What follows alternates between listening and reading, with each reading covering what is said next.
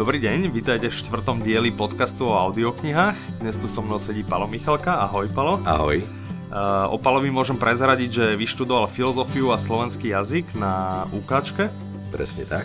Už počas základnej školy vlastne účinkoval v rozhlasových hrách ako člen detskej rozhlasovej dramatickej družiny Slovenského rozhlasu. Tým sa to všetko začalo. Gratulujem. uh, pracoval v rádiu Koliba, ktoré neskôr sa zmenilo na OK, v rádiu Express, Viva od roku 2008 moderuješ Krimi na Jojke, odtiaľ si asi teraz najznámejší. A od roku 2012 uh, uvádzaš správy rádia Best FM. Áno. Takže vítaj. Vyzerá to vlastne, že s hovorným slovom máš veľa skúseností, keď už pekne od malička. Uh, teraz sme ťa vlastne vyrušili pri nahrávaní audioknihy Jedz a behaj. Tak nám skús povedať svojimi slovami, bez ovplyvňovania, ako sa ti nahrávalo, ako sa ti ľúbi titul Keďže hovorené slovo je moja vášeň, naozaj veľmi zbožňujem túto robotu, tak eh, v prvom rade veľmi ďakujem, že som bol oslovený do tohto projektu, aby som načítal knihu titul Jedz a behaj od Skota Jureka. Mm, bude to vyzerať, že ste ma podplatili, ale ja nemôžem šetriť superlatívami, Začnem od Adama. Keď, eh, keď ste ma oslovili s týmto titulom, tak najprv som si povedal, že fúha, ja antišportovec, nejaká kniha Jedz a behaj o bežcovi, ako som sa stal uh, ultrabežcom, fúha, že tak toto asi, prečo ja vždy dostanem niečo, čo nevyzerá úplne to, čo chcem. A nakoniec som bol veľmi šťastný, lebo môžem prezradiť, že to je úžasná kniha a nielen pre športovcov. Naozaj si tam každý z nás nech robí čokoľvek, nájde veci, v ktorých si povie, tak toto robím aj ja. Alebo nájde veci, ktoré ho môžu posilniť e, nielen e, v behaní a na nejakej športovej dráhe, ale aj na tej životnej dráhe, takže naozaj odporúčam skvelá kniha a práca na nej bola úžasná, pretože tá kniha je napísaná takým ľahkým perom a tak príjemne, že ono sa to čítalo samo. Super. Pobavme sa teraz o, o, o samotnom tom nahrávaní vlastne, že bol si teda oslovený, aby si nahral uh, audioknihu. Čo tomu predchádza? Od, od toho dostal si ponuku, palov pod nahrať knihu alebo audioknihu. Čo potom nasleduje vlastne z tej, z tej strany interpreta? Je tam nejaká príprava? Alebo... Určite, určite. Nasleduje to, že ste mi poslali knihu a ja som sa do nej začítal. Najprv to robím tak, že si ju prečítam úplne ako normálny čitateľ, aby som sa najprv zoznámil s tou knihou, aký mám z nej pocit, ale najprv ako človek. Bez, bez takých tých hľadaní si intonácií, pocitov a, a už p- zamýšľaním sa nad tým, ako čo budem čítať, ale vyslovene len ako knihu, aký mám z nej pocit, aká je, mm, aká je čítavá. A pri tejto knihe sa mi stalo teda s tým všetkým že som sa do nej začítal tak, že ja som sa odrazu pristihol pri tom, že som tú knihu zhltol. Tak si hovorím výborne, tak toto je prvý predpoklad. Potom si pozrieš ešte raz tú knihu, už si pozeráš na to, že akým spôsobom asi chceš čítať, či civilnejším, alebo nejako sa s tým budeš vyhrávať, um, či sú tam nejaké priame reči, ktoré chceš urobiť autentický, alebo, alebo len budeš čítať e, v úvodzovkách sucho ako, ako nejaký recept. Potom si nájdeš nejaké časti, kde budeš čítať tak, kde inak, aby zase e, potenciálni poslucháči nezaspali. No a potom už príde samotné nahrávanie. Super. Ty si mi vlastne prezradil, že, že sám rád počúvaš hovorené slovo, či už audioknihy alebo akékoľvek hovorené slovo. Čo, čo ťa tak vlastne najviac oslovilo? Zrejme tá vášeň, ktorá je k hovorenému slovu, teda nielen to, že to naozaj veľmi rád robím, je to akýmsi zmyslom pre mňa, môjho života, ale to hovorené slovo, keď, keď sa započúvaš, keď, keď vnímáš tie nuancy tejto roboty alebo, alebo samotné tie, tie diela, tie produkty, tak, tak sa stanú pre teba vášňou, lebo je to úplne iný priestor.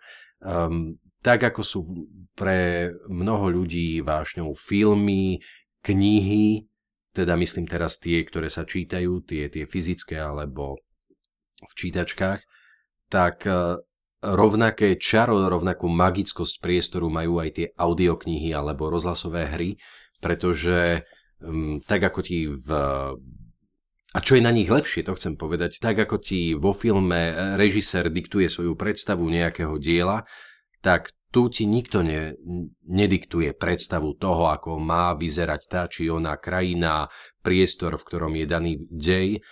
Tu ti to niekto číta. Ty si môžeš uletieť vo svojej fantázii rovnako ako pri čítaní knihy a keď je to dobrý interpret, to znamená, že ťa nevyrušuje, tak ti to naozaj dovolí že máš z toho naozaj pocit, ako keby si prečítal knihu a úžasný benefit je, že audiokniha je skvelá v tom, že ju môžeš si zobrať, či už teda buďme poplatní tomu titulu, ktorý som načítal, či už pri behaní, že si dáš do nejakých, uh, do nejakej MP3 a do sluchadiel alebo do mobilu a alebo teda si počúvaš doma, tak ťa nebolia oči.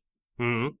A môžeš to robiť potme. Presne, presne tak, môžeš si láhnúť a, a môžeš počúvať. V tomto kde, je to úžasné. Kde ty najviac počúvaš?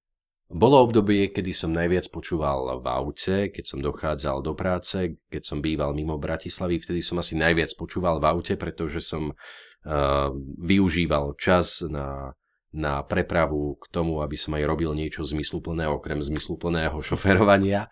Teraz momentálne mám veľmi rád, budem veľmi osobný, ale asi najkrajšie chvíle môjho života sú, keď už e, detičky zaspia a teda to s tým nesúvisí, že sú to najkrajšie chvíle, ale len navodzujem, navodzujem atmosféru.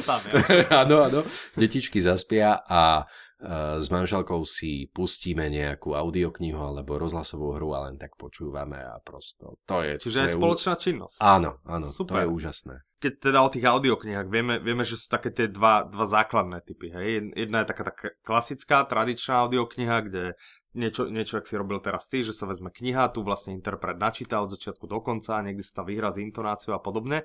Uh, druhý taký druhý taký žáner, alebo, alebo jak by som to nazval, sú, sú práve dramatizácie, hej, kde tých uh, interpretov je viacej a, a vlastne sú tam viac menej dialógy, celé to dielo je nejakým spôsobom prepísané.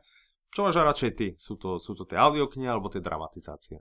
Nedá sa povedať, že by som niečo preferoval uh, viac alebo menej. Uh, všetko je veľmi zaujímavé. Uh, je zopár, zopár audiokníh v mojom živote, ktoré ma ovplyvnili a dokonca aj profesionálne, lebo sa mi páči uh, prejav uh, dotyčných hercov. Môžem spomenúť, že pre mňa najprv taký etalón, takéto naozaj špičkové čítanie, to predviedol herec Norbert Lichy v horore Kruh.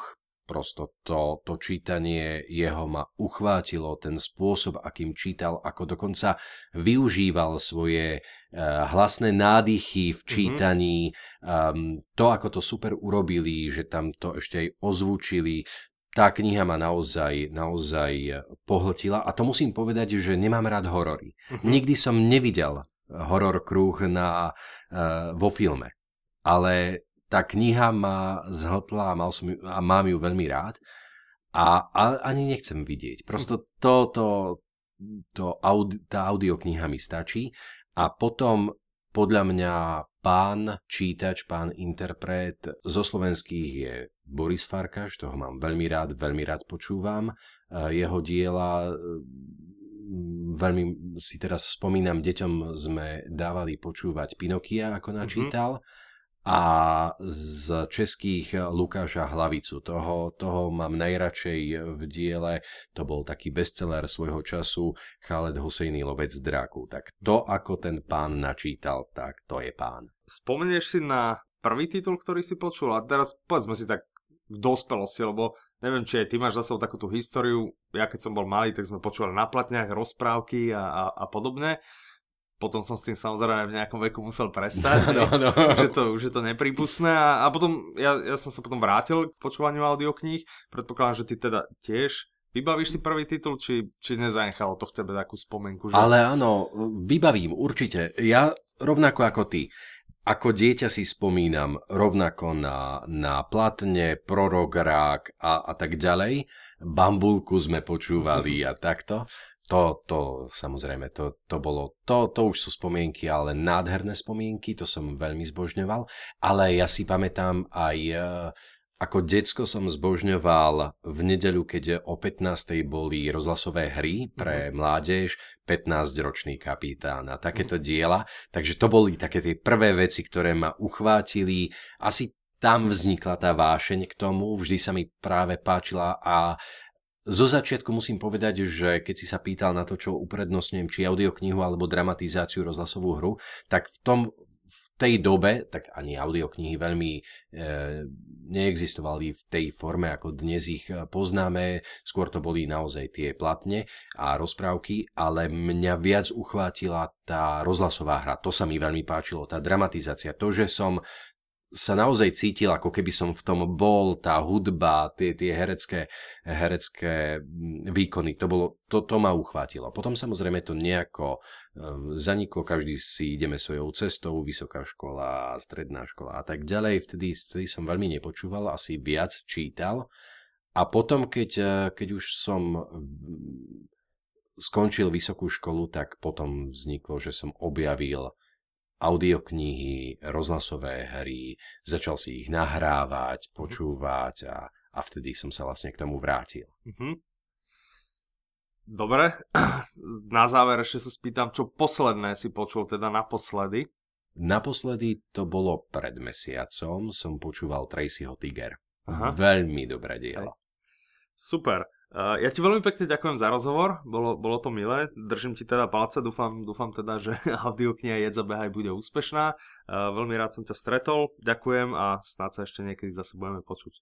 To dúfam aj ja. Do počutia. Ďakujem. Do počutia.